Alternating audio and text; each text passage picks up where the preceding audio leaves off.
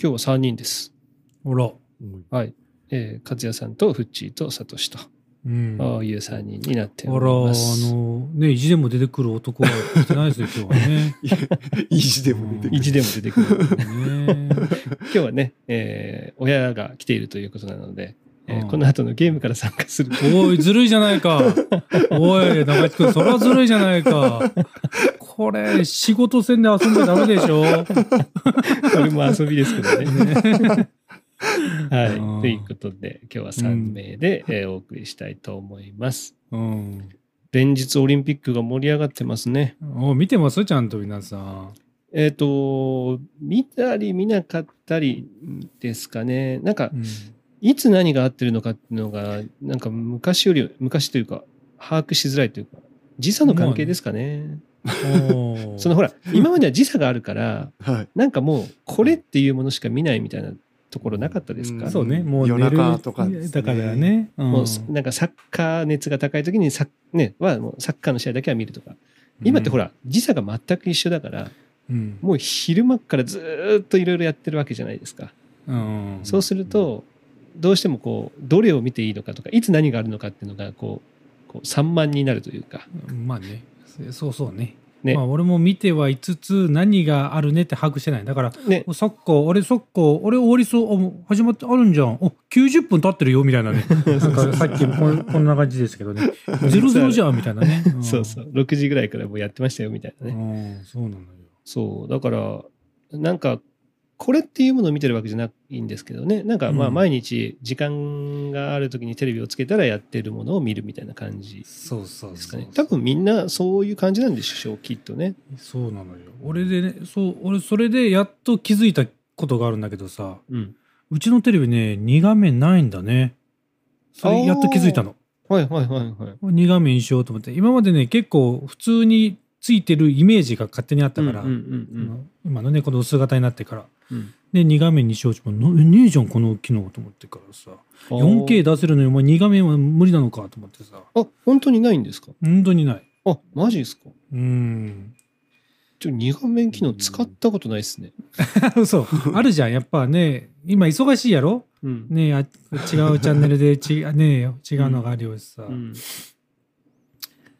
忙いやしいだなんか、ど俺、こういう時しか二画面機能使わないですよね、基本ね、多分。そうねそうね いや、うちはほらもう全録だからさ、ああそっかもう片方はまた別見りゃいいや、みたいな。まあそうね結局、結局見ないんですけどね。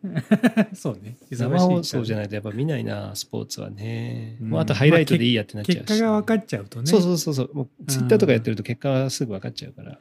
いやよくないよなんかさほら最近やっぱ YouTube 大谷さんのね、うんあのホームランとかもさうん。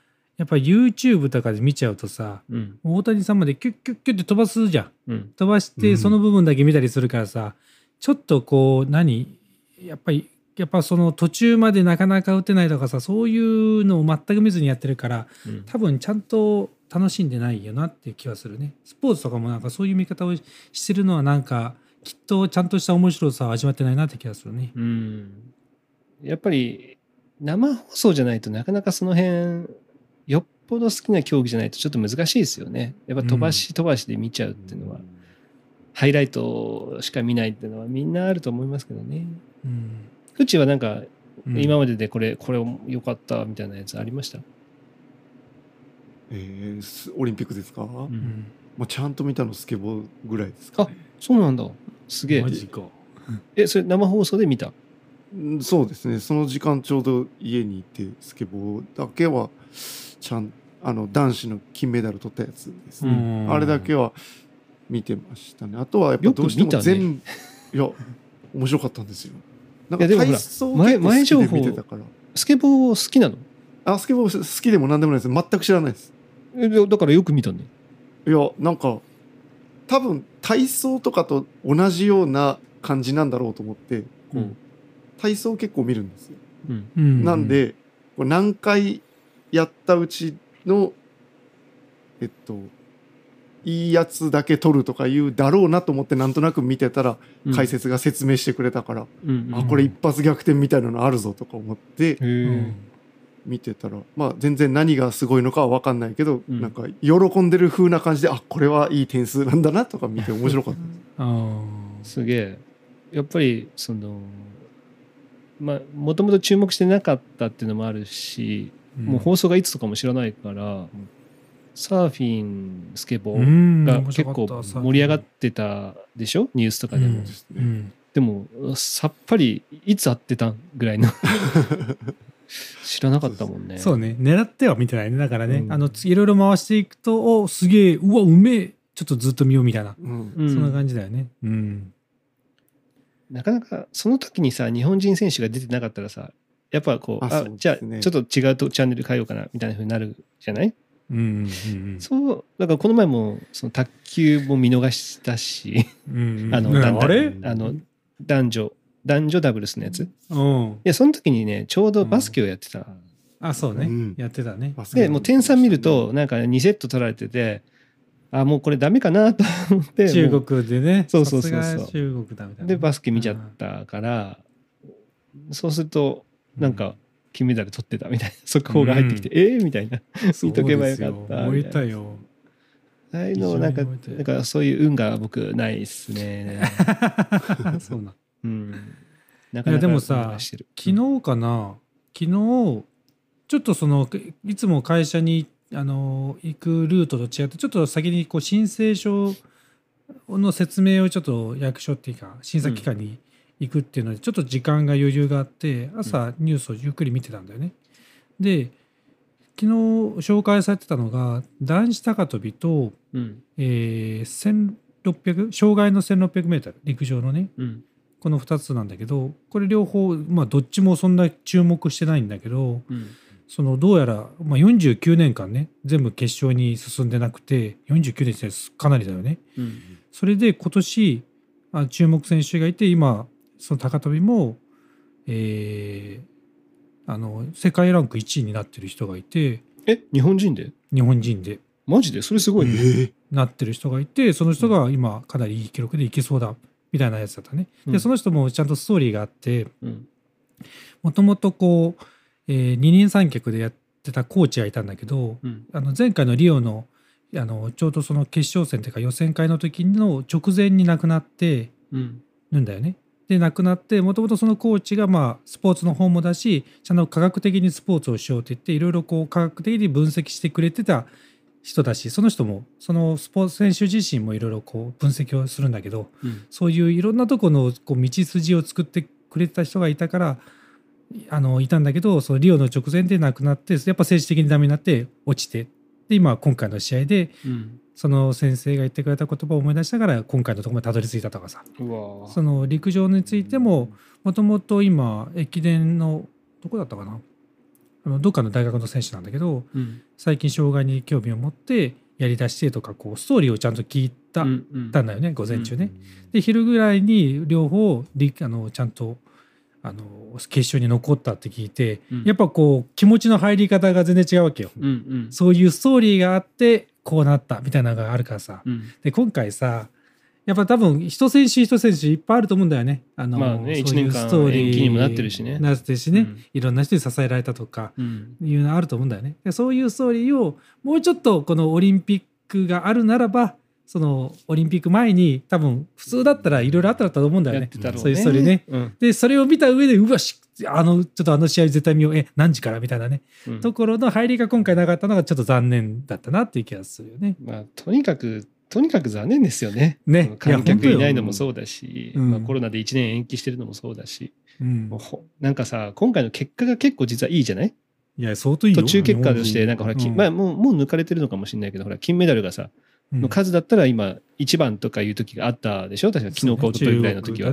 ね競うこともない中国アメリカ日本みたいな感じで。そうそう競ってそう。たもんね今ね、ううんんってことはさ通常通り行われてたら多分相当盛り上がってたいやすげえと思うよ、ううん。いやスポーツバーとかもね。ねそうそうそうそう。お店も絶対盛り上がったし観光も相当盛り上がっただろうし、うん。なんかもうそれがすごい残念ですよね。だと思うよ。いや俺、いうん。行ったと思うもん俺。多分リエにさうん。ちょっと東京行っちゃう？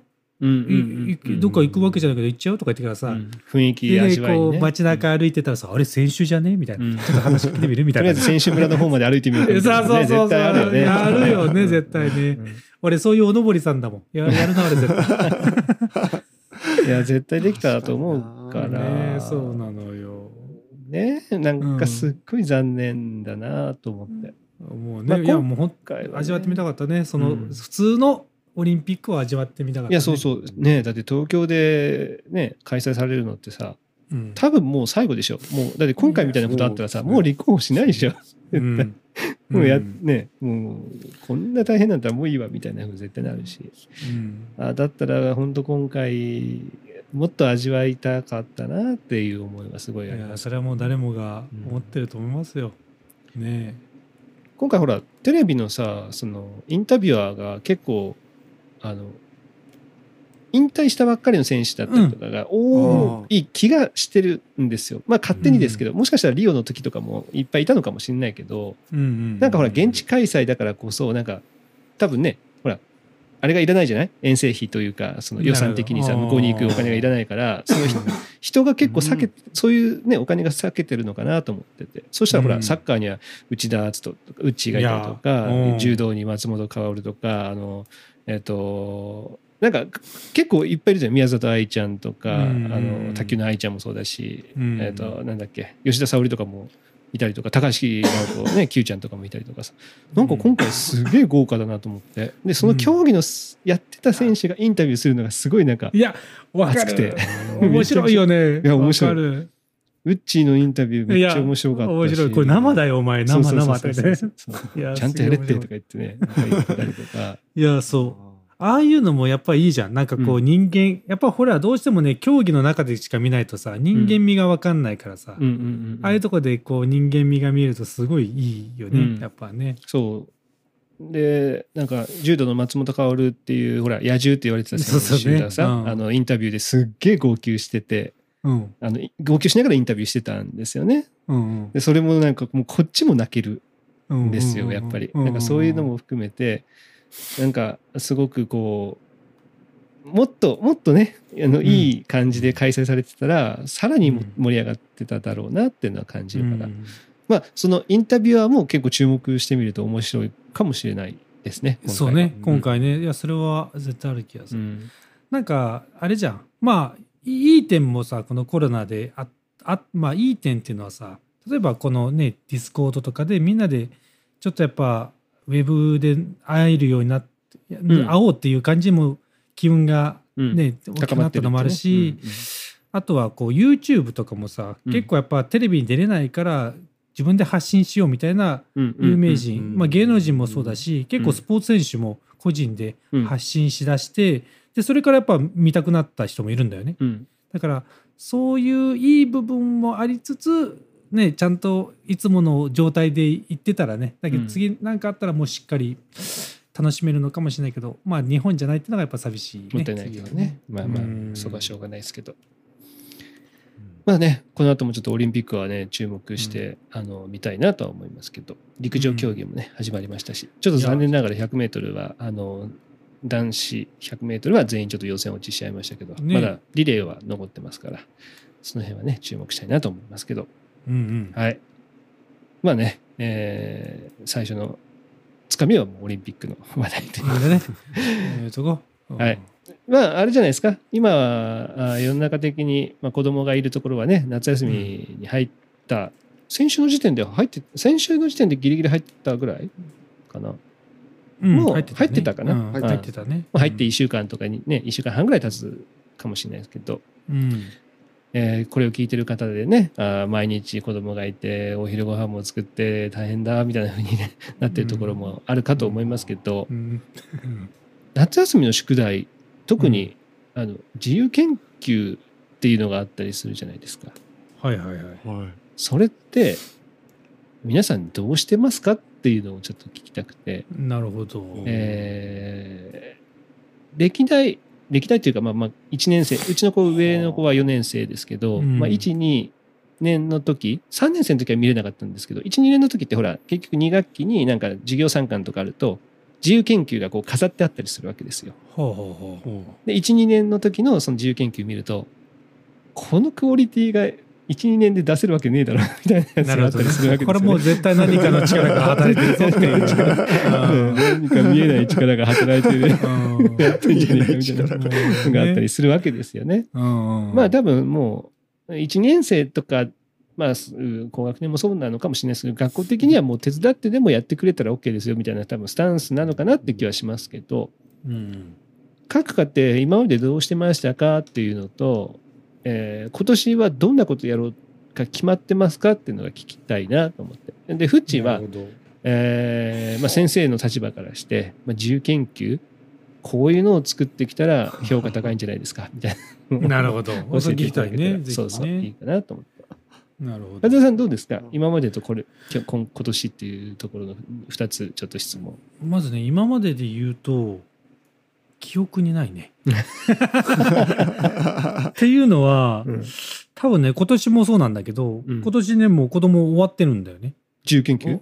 うん、終わってる。これどれが自由研究なのかって分かんないけど、うん。なんか一応自由研究として A 違う B3 画用紙に絵を描く、うん。とかうんうんまあ、何個かこう課題みたいなやつのどれかでやっていいです選選んでっていうやつよっね。うん。ていうのの B3 に絵を描くっていうのをもう描いててうんでねいやまあ言うたらに1時間2時間ぐらいで描いてるから、うんまあ、めちゃちょちょちょって描いたなみたいな感じかと思いきや意外とね、いい絵を描いててでさおうおうおうおううんいい出来だねと思って、んもうじゃあいいかぐらいな感じですけど、うんうん、いぶきの方もなんかまた絵を描きたいって言ってたねあのあんまりこう俺が何かを手伝ったことがだからないんだろうね多分記憶にないっていうのは、うん自分で勝手にやってるねあそれじゃあ結構前向きに取り組んでるんですか？自由研究何しようかなみたいな感じ。何しようかなはだけうわもうどうしよう何しようはなくて多分思いついたらパッとやるんだろうね。うん。ただそれ以上の何かもっとでかいことやったろ感はないけど、うんうんううん。ん、研究してやろう感はまあちょっとなまだないって感じです、長く長い目で何かやっちゃろうっていうのはないね、ううんんまあこなそうっていう感じですかね。そうでさっさこなして終わりみたいな感じまあまあうちもそうですけど、うん。うん。うちはあれなんですよ。今までもう多分ずっとなんですけどあの読書感想文を自由研究にしてるんですよね。おーなるほど、まあ、本を読むのが好きっていうのもあるんですけど、はいはい。でまあ、本人的にはもう何しようかなもうなんか嫌だなみたいな感じなんですけど多分うん。美香がもう本好きなんだから読書感想文にしたらぐらいの感じで多分今まで読書感想文をしてる。うん。読書感想文を自由研究ってなるんですか？うん、にして読書読書感想文あじゃない、えー、と自由研究の中にそのこれこういうのがはいいですよみたいなの書いてあってその絵を描くもそうだし、うん。読書感想文を書くもそうだし、えー何かこう、えーか何かの観察とかでもいいって。もうまあ自由なんでそれを読書感想文も OK みたいな。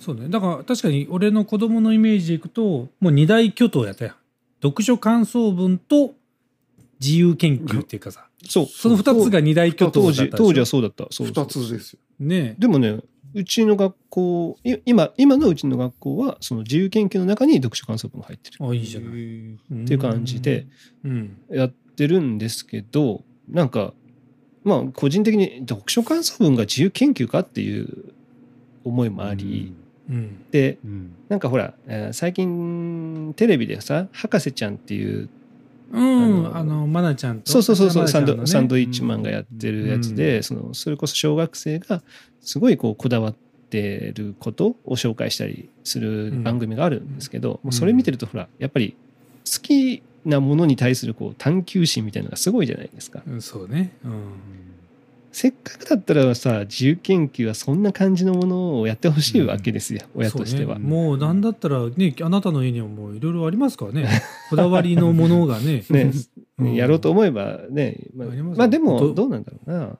だからほら物を作るでもいい工作とかね、うん。でもいいし、いいんだけどまあその12年生の時でも、まあ、これは明らかに親の手が、はい、親っていうかね見えない手が 入ってるなっていうやつも、うん ままあ丸見えな手ですけど。丸見えな手ですけど。でもそれでもやっぱりこうちゃんと研究してるやつはあるわけですよね。うん。そのうんうん。ほらでっかいなんていうんですか紙にあの、こうこういうことをやってこういうこと結果になった。で考察はうん。考察とは書いてないかもしれないけど、まあねうん。考察としてはこういう感じでっうん。ていう。ちゃんとそういう流れを研究としてこうまとめてるみたいなものがあったりするので、なんかできたらそういうのをやってほしいなとは思ってるんですよね。でもほら俺らからしたらさ例えばこう、もうこれ自由研究になるんじゃねっていうのはもうこれ例えばさくちゃんだったらさうん。あの YouTube 動画編集してますみたいなそれも、まあ、例えばこうちゃんとこう絵コンテというか、うん。これを作ってこういうのを書くとかさ、そういうのをやってそれもね立派な自由研究な気がしなくはないけどね。そうなんです。いやだから僕はねあの毎年そういうのを言ってるんですよ。あのあそうなんだ。うん、あの動画編集とかでもいいんじゃないみたいなこと言うんですけど、うんまあまあうん言ったらミカとかが「それどうやって持っていくの?」みたいなうんまあまあそうね,、まあね。うん、感じだったのでまあ確かに難しいかみたいな思ってたんですけどうん今回もういやいやもう今回こういうこうそういうのでもいいからやってみたらどうかっていうので提案したのがあの、うんちょっと名前忘れましたけどほら任天堂から出たプログラミングのゲームがあるわけですよ。初めてプロビ初めてなんたらプログラミングだったっけな、うん。初めてゲームなんだゲームゲームとかねいろんなこと作れるうん。ものがあるんですよね。それで何か作ったものをお発表したらどうかっていううん。ことをお考えましてうん。まだちょっとあの本当にそれにするかどうかは分かんないんですけどね。その成功するかとかそういうのもあるので、出来上がるかどうかっていうのもあるのでで、まあ、これはフッチーのね先生としても意見を聞きたいんですけど、まあ、まあ単純にゲームを作るってだけじゃちょっとほらなんかね学校のその課題としてはうーんってなりそうなので一つこう助けるためのプログラミングを作ろうと。で、えー何かっていうとうちの、えー下の子が小学校1年生なんですよね。はいはい。で今足し算引き算をやってるわけですよ。はい。でほら暗記カードみたいなのがほら英単語とか単語帳みたいなのがあってそれはい。に何足す何はとか何引く何はって書いてあるやつをめくると裏にえーその答えが書いてある。うん。で毎日それを3回3周しましょうねみたいな宿題があるんですけど、うん。まあしないんですよね。うん。やだーみたいな。やりたくないみたいな。なのでうん。楽しく計算勉強ができる計算練習ができるプログラミングゲームを作ってそれを自由研究として発表したらどうかと。ほでまあ本人もあそれいいなちょっとやってみようかなみたいな感じで、えうー今うん。ちょっと取り組んではいるんですけど一日で完成するようなもので,、ものではないので、まあ、ちょっとずつやってっていう感じなんですけど、うんでえっ、とスイッチにはあのスクリーンショット機能があるのでうんその画像をねあのプログラミング実際の画面を写真に撮ってうん。で実際のゲーム画面も写真に撮ってそれについて、えーなんか紙とかに貼り付けてこう,く、あのこういうふうに作りました、えーまあ動機としてはほら妹のた妹の勉強のためにこのプログラミングを作りました、で作り方として自分の考え方を書く。で工夫した点だったり苦労した点を書いて、うん。最後にここで公開してるのでもしよかったら皆さんもやってみてくださいみたいなふうにやったらこれちゃんとした自由研究になるんじゃないかなって思ってるんですけど先生的にどうですか？そういうそのあのもものものが実際そこにはないんだけど、まあ、研究として、えー自由研究としてこれは扱えますか、いやそこにそのひ大きな紙とかにうん。あるわけですよね。あそうそうそうそう。出てくるわけですよね。まあうん。別にレポート用紙でもいいんですけど、うんそしたら立派な自由研究じゃないですかね。おうん。まあ、別にそのゲームだろうが、まあ、別にプログラミングね。最近は小学校でもや多ってるし。分むしろそこ喜ばれるんじゃないですか。今今年からそのギガスクール構想で、ねやってるよね。まずみんなやりましょうっていうところでこの間もあの E テレでうん。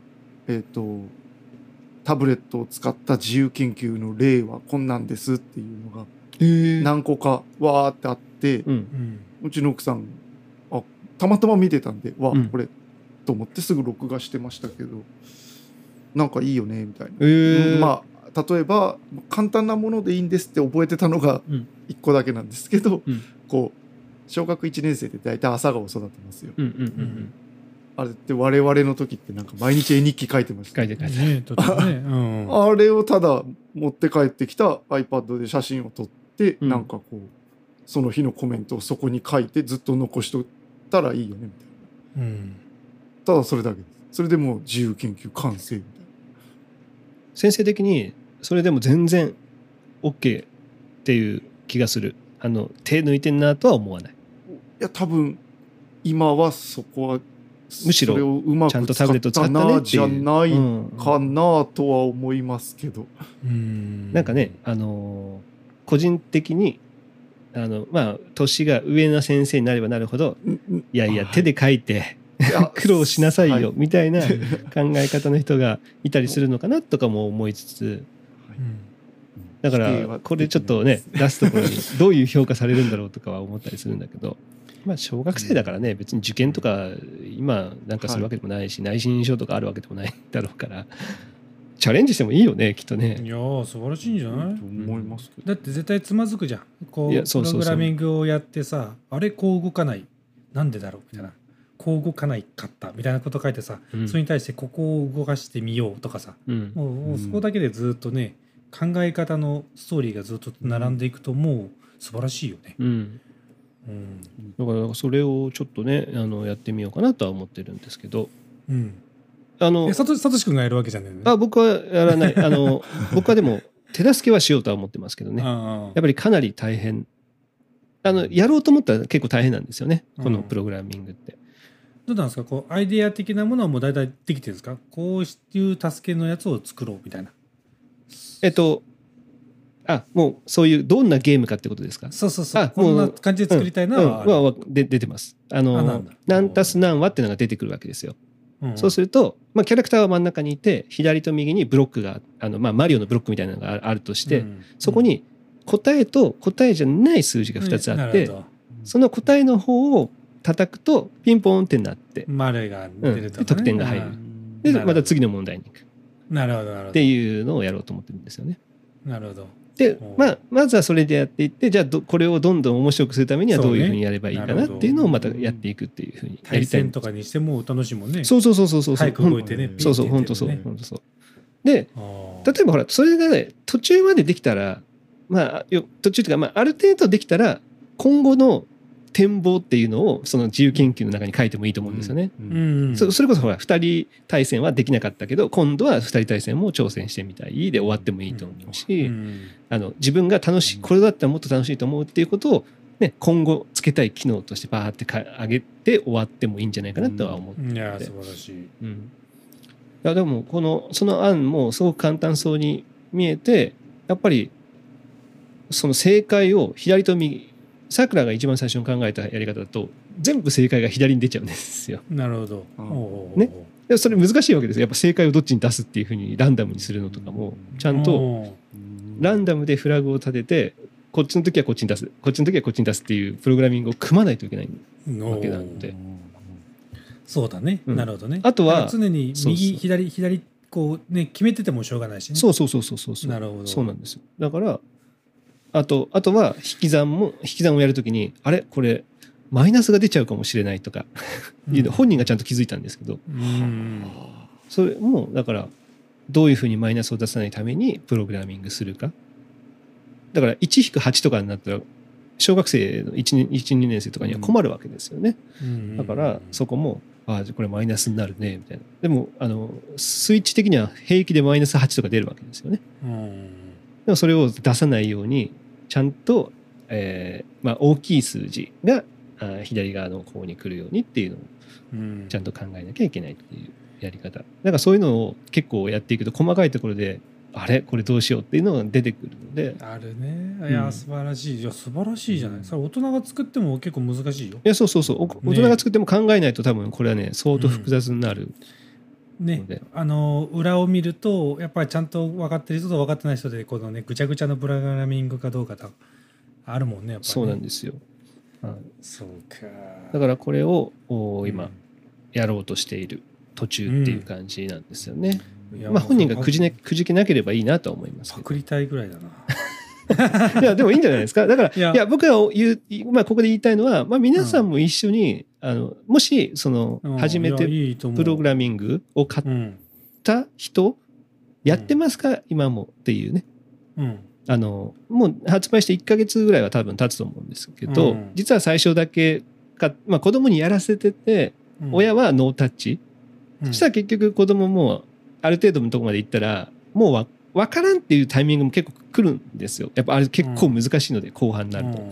なのでそこで、まあ、くじけないように、じゃあ、こういうプログラミングゲームを作ってみたら楽しいんじゃないっていうふうにフォローしてあげてるかどうかっていうのをちょっとね、あの、風さんのところも買ってたし、あの、中地君のところも買ってたんで、それを、うん。まあ聞きたかったのもあるし、なるほどで、そじゃあ、せっかくだったらこれ使って、あの、自由研究とか、うん。一緒に、あのね、各学校を出したら結構面白いですよね。いやいいじゃないやりたいやりたい。ね。で、もしできたらさ、それをさ、うん。共有すればさ、ここ、うん。で、そしたらまたさらに盛り上がるじゃん？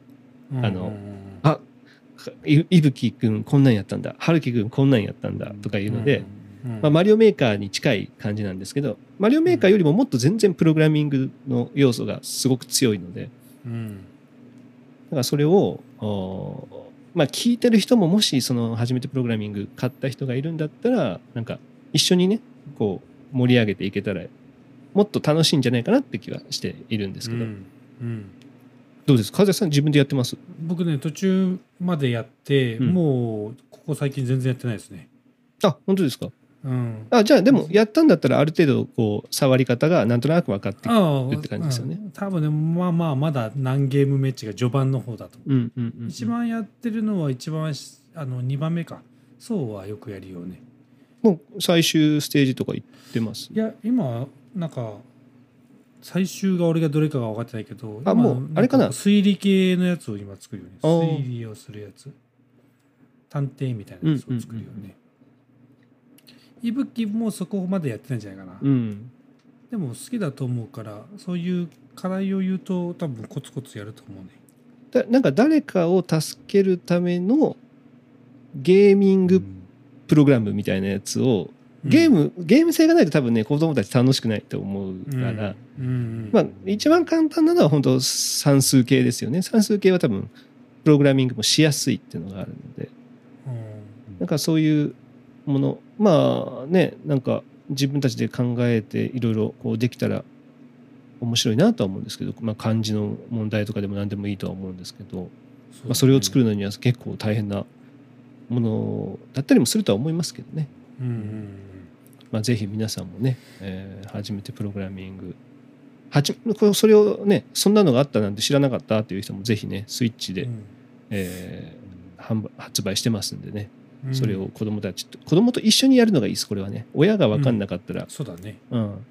あの教えることもできないしこういうふうにした方がいいんじゃないっていう助言もできないので。うんうんうん。はい。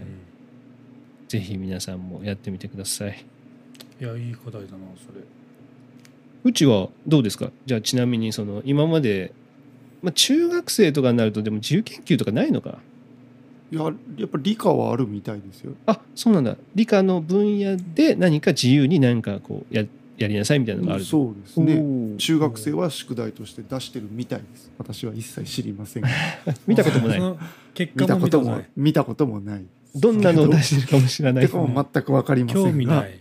興味ないまあ、はいそうですね。はい。はい言っちゃった。はいって言っちゃっちょっと私の分野ではなた ないからね。ないからね。そのあ逆に皆さんが小中学生の頃にうん。うん。自由研究ってその理科的な分野で何かやってましたか？その理系だからもうどれでも簡単に自由研究って簡単なものでしたか？えーっとね俺の時でちょっともうね覚えてるものが何年生だったかも覚えてないしあの、あれだけどあの顕微鏡をなんか買ってもらったのかそれか各自一つは絶対持ってなさいっていうスタンスだったのかちょっと忘れたけど、うん。家にああったんだよね顕微鏡がね。うん。だから顕微鏡でほらいろんなものを覗いてみるっていう。で覗いたやつをほらスケッチするみたいな。はい、うん。っていうのを小学生の時はやってやった覚えがあるね。うん俺俺はね俺俺が覚えてるのは昔うっちゃんなんちゃんのこのイライラ棒ってあったの覚えてる、なんか触れるとやつね、はい。あれあれね俺まだそれを見る前にねなんかなんか本見たんだろうね。針金をずーっとこう、うん。染めるみたいに作って触れると電球がピカッて光るみたいなやつを作った記憶はあるね。うー。小学校でですか？小学校。すげえおーすげえ高三かなんかだとうちのねもともと兄ちゃんが相当細かいハンダ付けとかまでするぐらいななんかバッチリ作るタイプで、なんか兄ちゃん見てると俺ももうちょっとしないとダメだなっていう感じで、なるほど。うん、やってる感じかうな。ん。いや。やっぱすごいですね。うちは？私ですねその自由研究が最も苦手な分野でううん。んその自由って言われたら何もできないんですよ。まあまあわかるわかる。うん だから多分何も出した記憶がないんだな出してないの？多嘘。分逃げ回った感じで生きてきたんだと思う。全く記憶がないんですよ。やばいねそれ。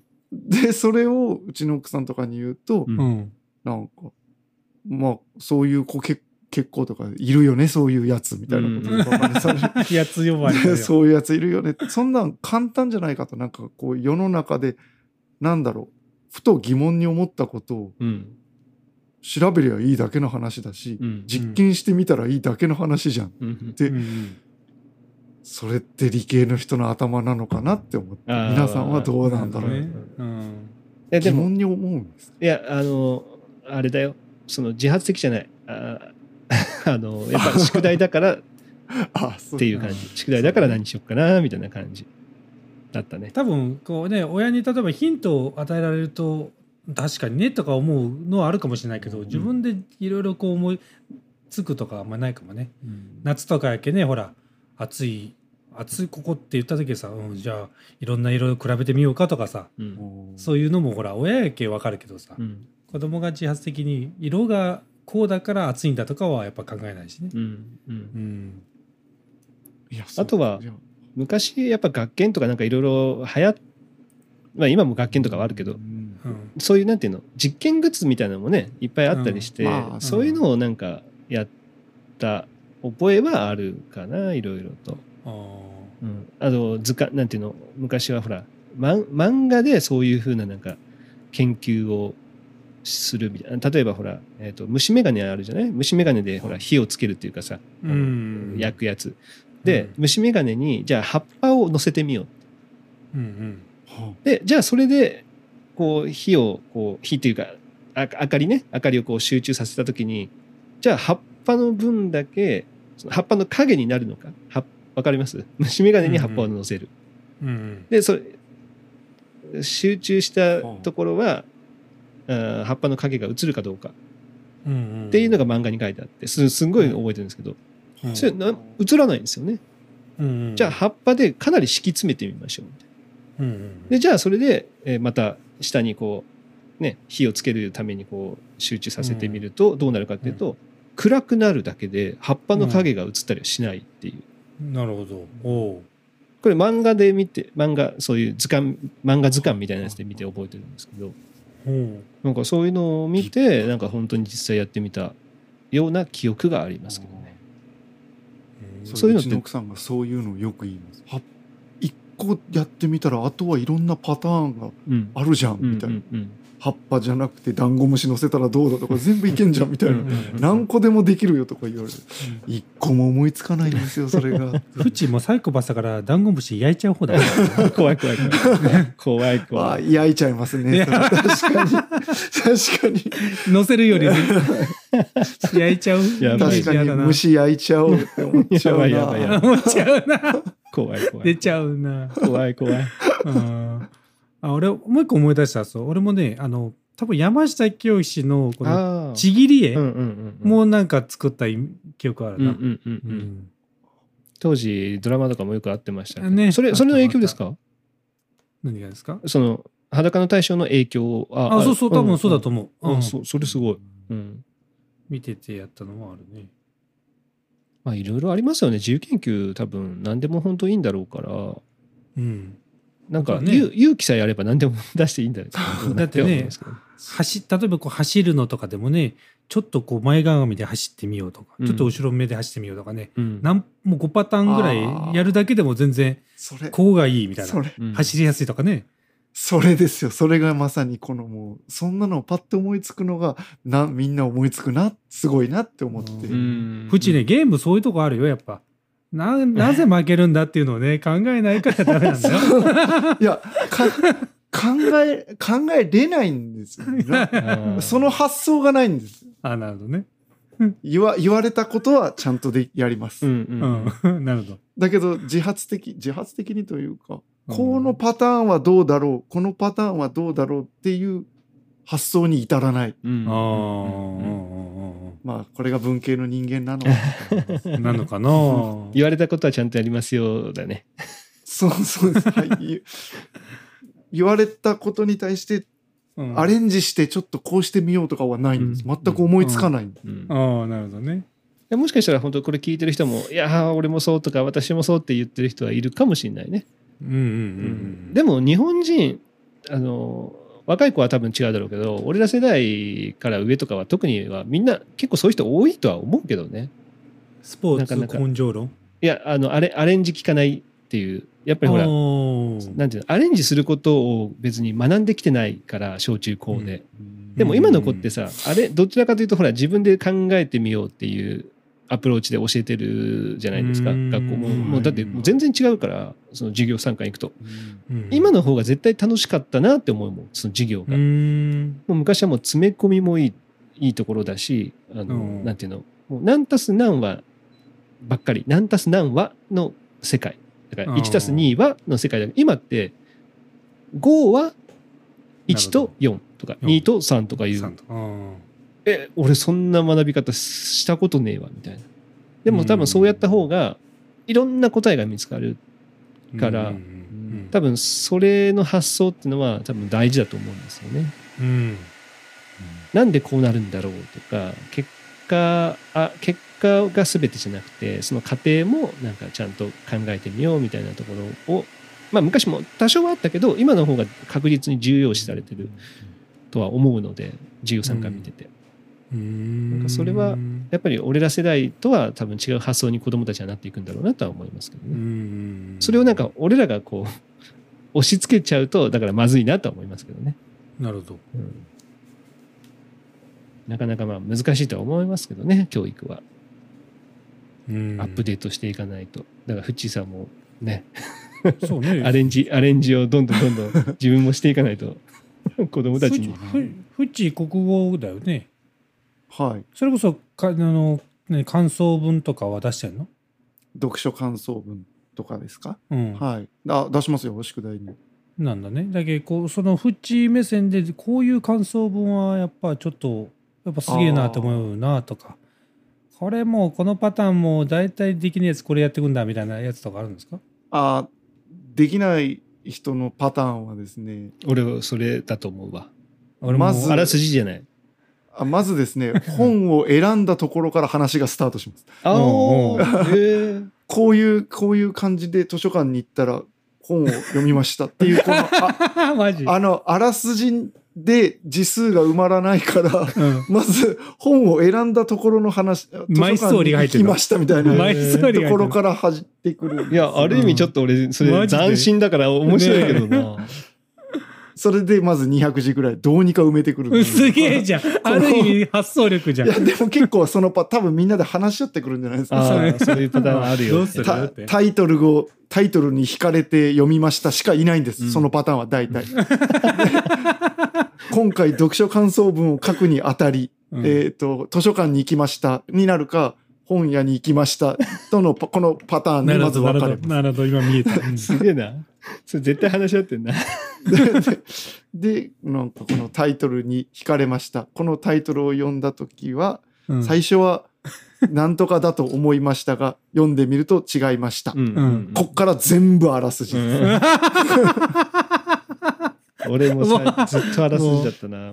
なるほどね。そのパターンなんだ。これ押さえとかないといけないのは読書感想文って読書の感想文なんですうん。うん本の感想文じゃないんです、お？読書って本を読むことなんです、うん。はい。なので本を読んでうん。そのまあ本の感想って言うなれば一言なんですよ。うん。例えば、うん、なんだろう。桃太郎だと悪いことしちゃダメだなと思ったとかになるなるほど。ああなるほどね。それを見てそしたらどう思ったか。それを読んでじゃあ今までの私の暮らしはどうだったのか。うん。こういうところが悪いことばっかしてたな。うん。だったら今回桃太郎を読んで、まあ、桃太郎なんかちょっと違うな、うん。なんかま今回この物語を読んで私は今までの生活を振り返って、うん。えーここがいけないと思ったから次回からはこういうことを実践してみました。うん。ほう。家の手伝いをするようになりました。っうん。ほう。なるほど。ていうことなので、うん本の感想は前半にちょろっとで。後半からはあの読んで自分がこう変わったという経験値なんです。あ、そうなの？読書感想文ってそうなの？なるほどね本そ読書感想文ですから、うん本の感想じゃないんです。え？本の感想文ではないんです。読書、まあ言うなれば自分の体験記なんです、あれ。うーんなるほど。あただしそこで本の感想をあまりにもちょろっとになってしまうと、埋まらないよ文字数だって全然こいつ、こいつ読ん。でねえなってなっちゃう。うなん。さあの、いいバランスにして、全、ある程度本をだからでちょいちょい本のこの場面からうん。を振り返ったら自分の経験値はここだみたいなのをちょいちょいエッセンスで本の内容を入れつつなるほど。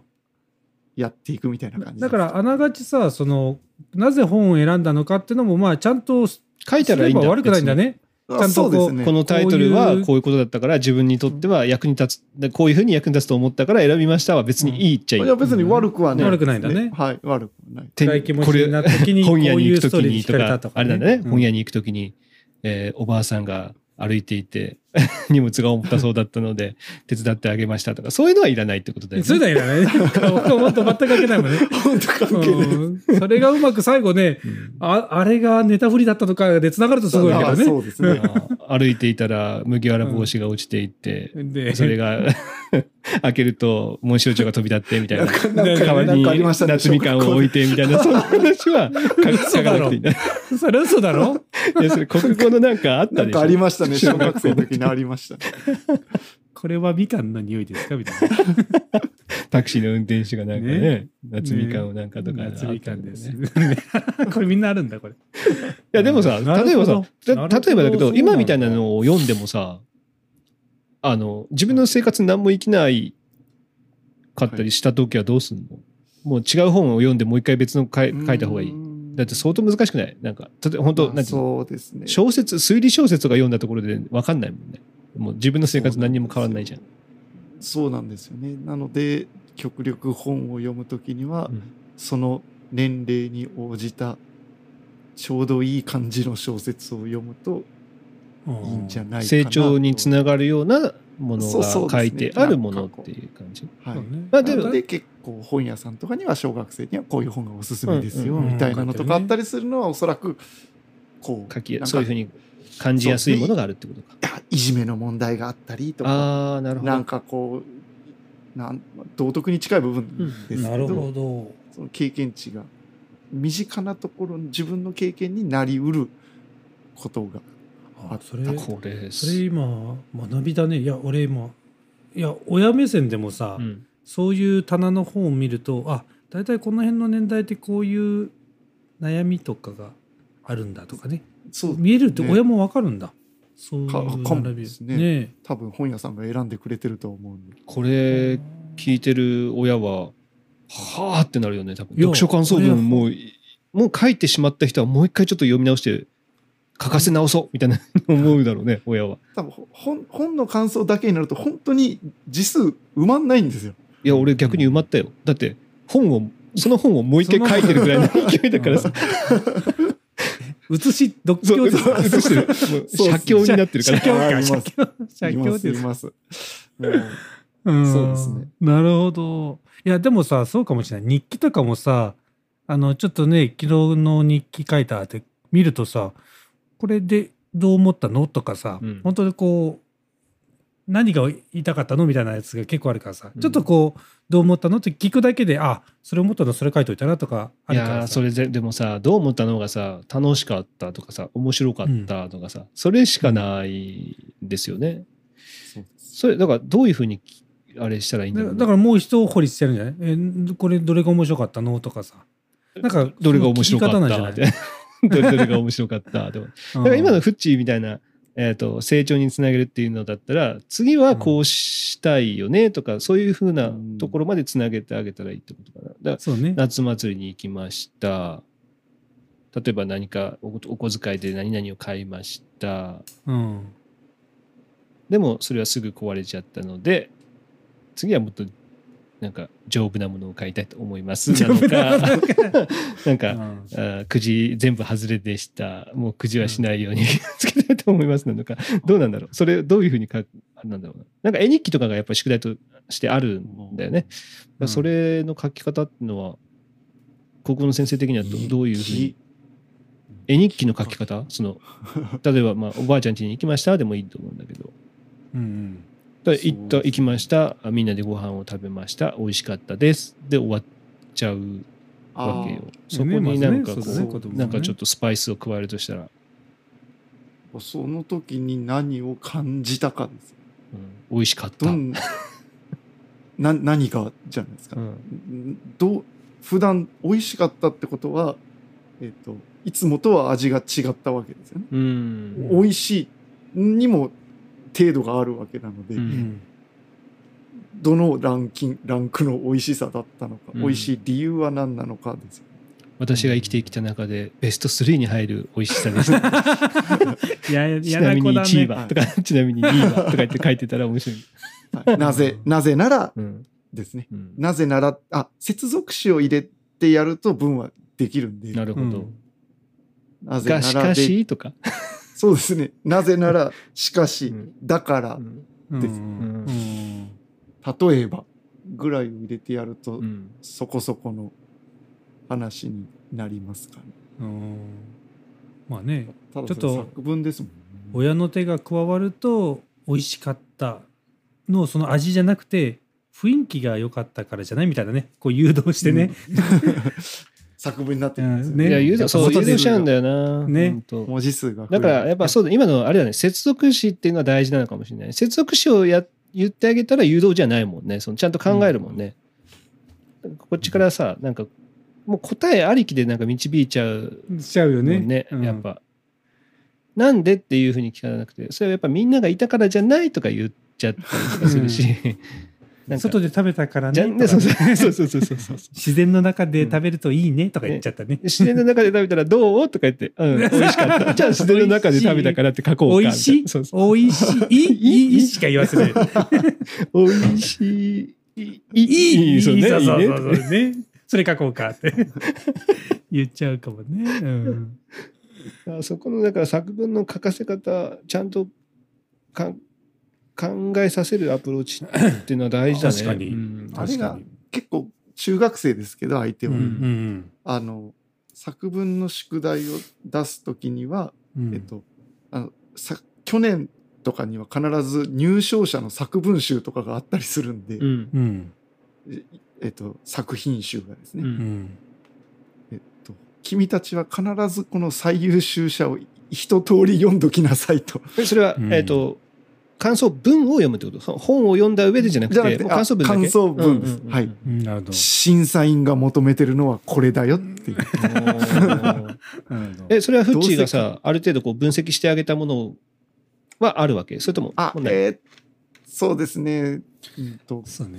やる一応読書感想文とはこういうふうに書きますよっていう授業をうん1時間はします。おーそうなんだ。うんでした後にえっと傾向と対策の話になっていくんですけどなるこういうふうに書いていくといいんじゃないかっていう。成り立ちがね。うん。はい。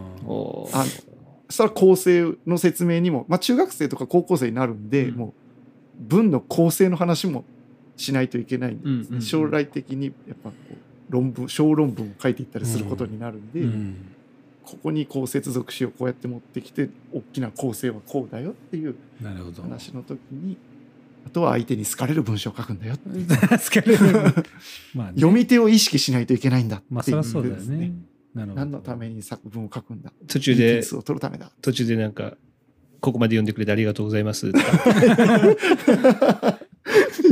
疲れてませんか？とか。ね文章で書いとく。ねそれ媚びを売りすぎです。でもそしたらここまでをまとめると？みたいな。一旦トイレ休憩でもしますか？とか書いて気使ってる、ね、文章で書いてあったらちょっと笑うけどな。なるほどな。でも、ね。今のは相当いい勉強になったな、なるなる、うんいやなんか今の聞くとそれもねあるある意味今のほら構成がこうだよがあったとしたらさいや理系としてやっぱこういやその構成の順番を変えた場合どうだろうとかね。うん。そこも気になっちゃうもんね。うん。同じ文章を順番変えて伝わるかどうかとかで、うん。なるほど。自由研究だ、へなるよね。ー。国語のアプローチでも。なるほど。いやでもねその今全然す俺も読書感想文は単に本に書いてるのでただそれに対してちょっと感じたことだけだと思ってたね。ずっと。う。んうんうん。なん。で何々過去のがこうしたので楽しかったですとか。よよく言うのは過去のことはなんか変えられないんで、うん。その過去に自分がよく人をいじめていたっていう経験とか、まあいじめがあったのを無視してたとあ無視してじゃない見て見ぬふりをしていた、うん。だけど、この小説の主人公はすごくこうなんかやなんか頑張ってうまいこと乗り越えていったみたいなのを読みました。うん。だから今度はこういう場面があったらっていうふううん。にここから先未来の話です未来の話はうん。大風呂敷を広げていいんで、その嘘じゃないから。そうだよね。ん そっちの方はもういっぱい自由に書いていいんだよっていうのはよく言います、なるほど。過去は。なる過去は経験は変えられないから。ほどね。いやこれはいい話が聞けたんじゃこないですか。れいやこれどうですか？いいどっちもいい話だったんじゃないですか？いやいんそのプログラミングもそうだしそっちも？あ本当？自由研究の方もそうだし、うん。今の読書読書感想文すいごい良かった。やかなり いやなんだかんださ俺らも俺聞いたことあんのかなそんな読書感想文はこんな感じでやるんだよとか。ないよね。俺は俺はない、うん、だかららさ苦手でしょうがなかったもん。親もふんわりしてるじゃん。読書感想文書きなさいって言いながらさどんな感じとは分かんないけどもみたいな感じじゃん。えだって書い書いたやつチェックしないもんね。ねだからチェックしてもさいいか悪いかとか分かんないし。え、うん、個人的には。だからまあとりあえず書いたんだったらいいんじゃないみたいな感じだからそこら辺のそのどういうふうにチェックしていくかっていうのはうん、今日初めて知ったかも本当に。ねえ。これこのタイミングで本当よかったね。あの7月末。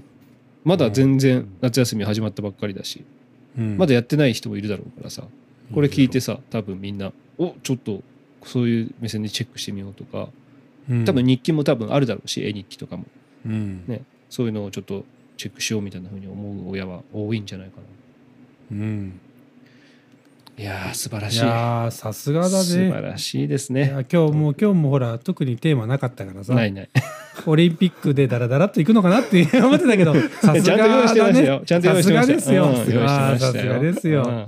いや 本当はさあうのゲストとか呼びたいんですよ。呼びたいんだけどなんかこうほらブッキングしたまんま泊まってる人とかが結構いなんていうの？ね。やりましょうねって言って泊まってる人がいるからうん。それを差し置いて他の人に声かけるのもなと思いつつなんかちょっとねどうしようかなっていう感じになってるのうでん。なるほどね。まあまあまあまあえー8月に入ったらちょっと積極的にいろいろえーゲストをね呼んでいこうかなとも思ってますからうん。えー皆さんぜひ、えー楽しみにしてほしいなと思います。で、まあ、今日のね話をぜひ夏休みの宿題、えーうん。自由研究感想読書感想文とかにそういうのに生かしてもらえたらなと。うん。はい、でねあの実際それが生きたとかさあこういう読書感想文書いて書かしてみましたとかさ、まあ、自由研究もねこういう自由研究やってみましたみたいなのが送ってほしいですね。ぜひね、うん。うん、あの、ね。ディスコードの方に書き込みあったら嬉しいなと思いますから、うん。嬉しいね。はい。うん。ぜひよろしくお願いします。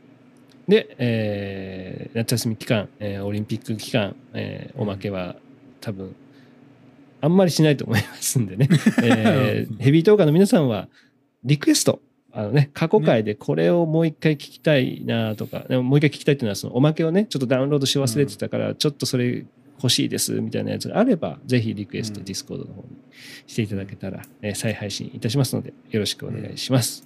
はい。